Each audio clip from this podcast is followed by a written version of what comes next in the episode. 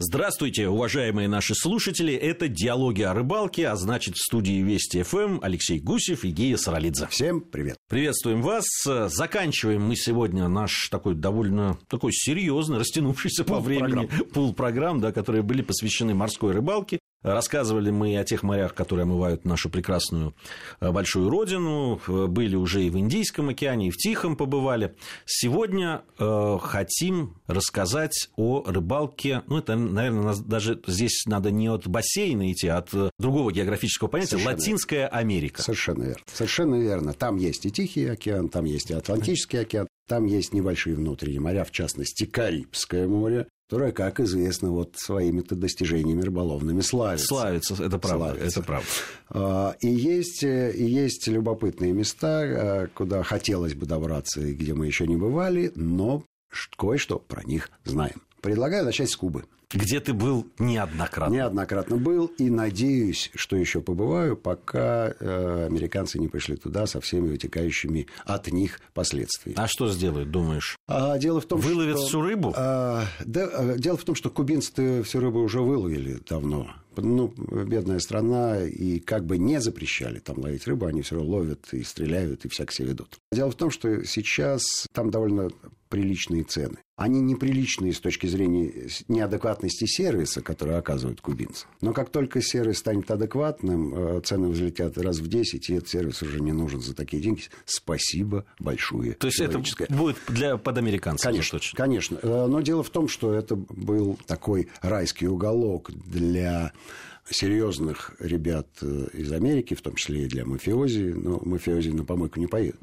То есть это был такой мега Лас-Вегас с мега предложениями для людей, имеющих деньги, и все остальные жили на периферии этих э, местных Лас-Вегасов и в своих лачугах. А к рыбалке этого прямого отношения не имеют, но мы рыболовы, и если уж приезжаем, то хотелось бы посетить и другие достопримечательности и места. А на Кобе есть Харденес де ла Рейна, заповедник, я о нем уже рассказывал, теперь расскажу чуть подробнее. В переводе с испанского «Сады королевы». Любопытен он тем, что там нет ни одного кубинца, он не может туда попасть, кроме обслуживающего персонала.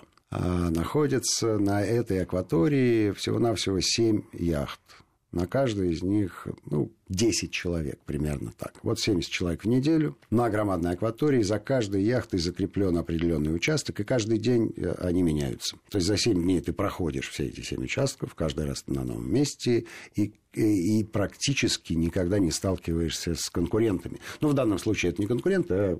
Братья рыболовы. Да, бра- братья по, по нашему разуму из разных стран.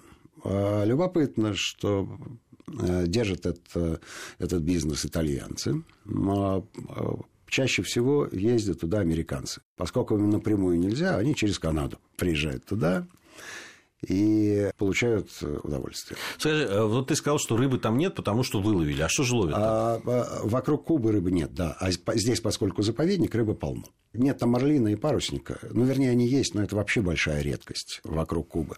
А, вот, есть, а вот всех остальных... То есть времена старика и моря, и а старины вот Хемингуэя прошли. Мне кажется, что вот тот самый старик, он самую крупную рыбу выловил, и она кончилась.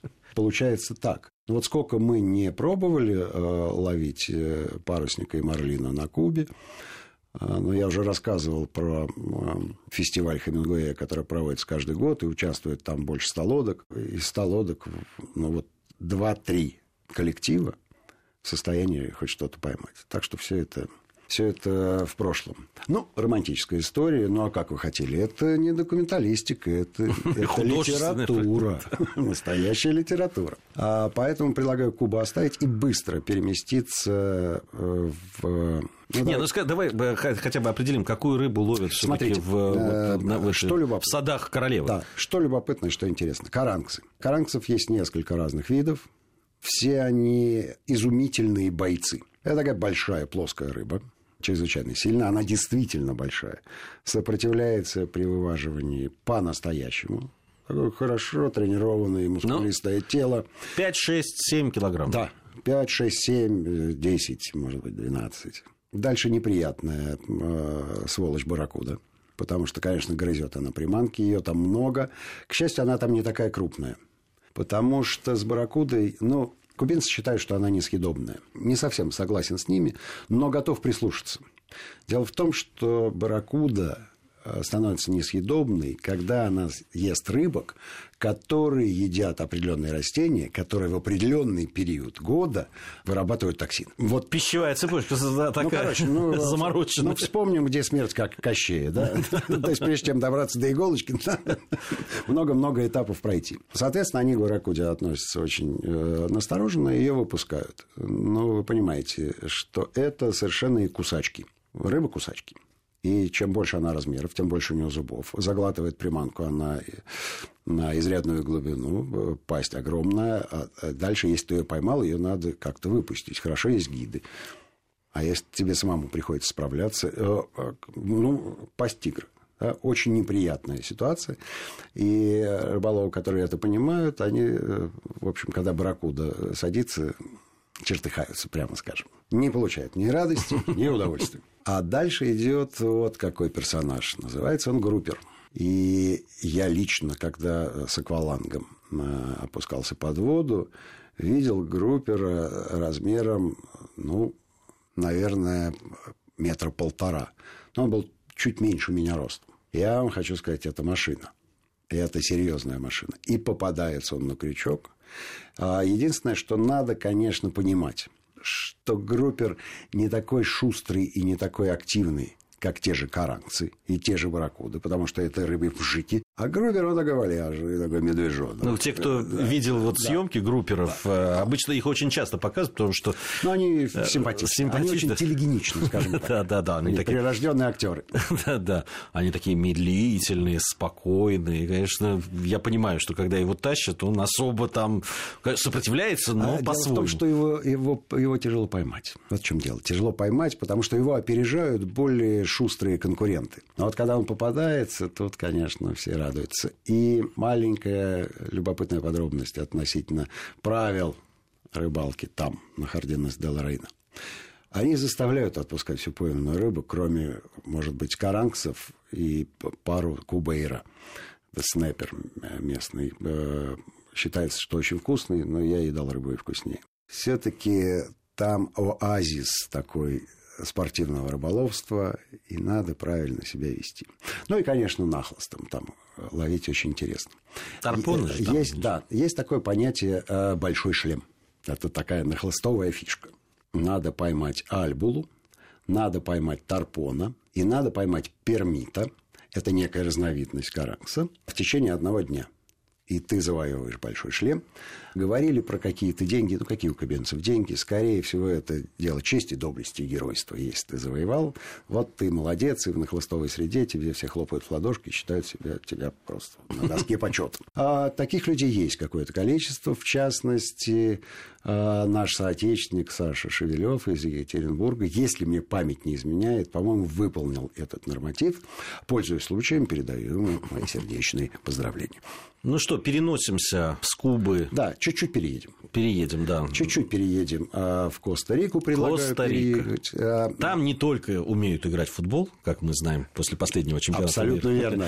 Но там еще и умеют ловить рыбу. Чем любопытна Коста-Рика? Поскольку мы говорим про а, морскую рыбалку, я опущу часть пресноводной рыбалки, хотя она тоже присутствует. И... На реках и на реках, и на внутренних водоемах э, типа э, озер. Любопытно.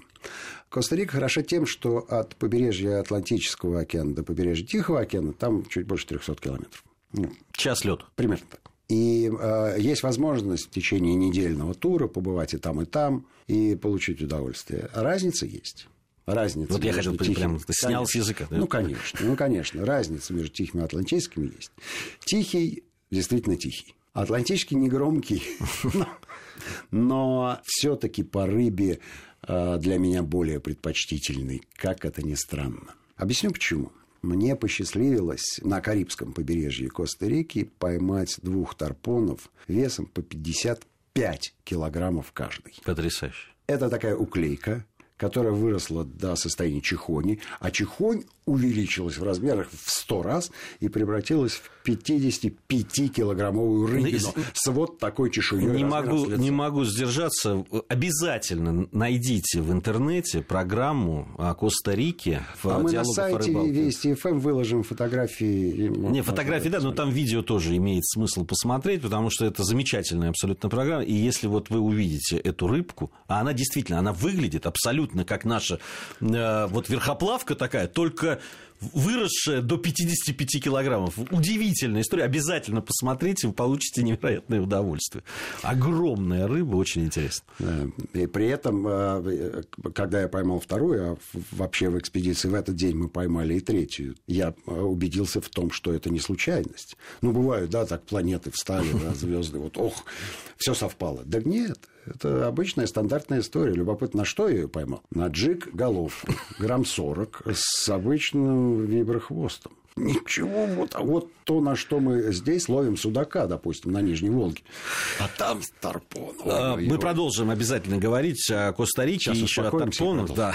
у нас будет сейчас и у вас, уважаемые слушатели, три минуты. Алексей Гусев, Гия Саралидзе в студии Вести ФМ. Сразу после новостей продолжим нашу программу.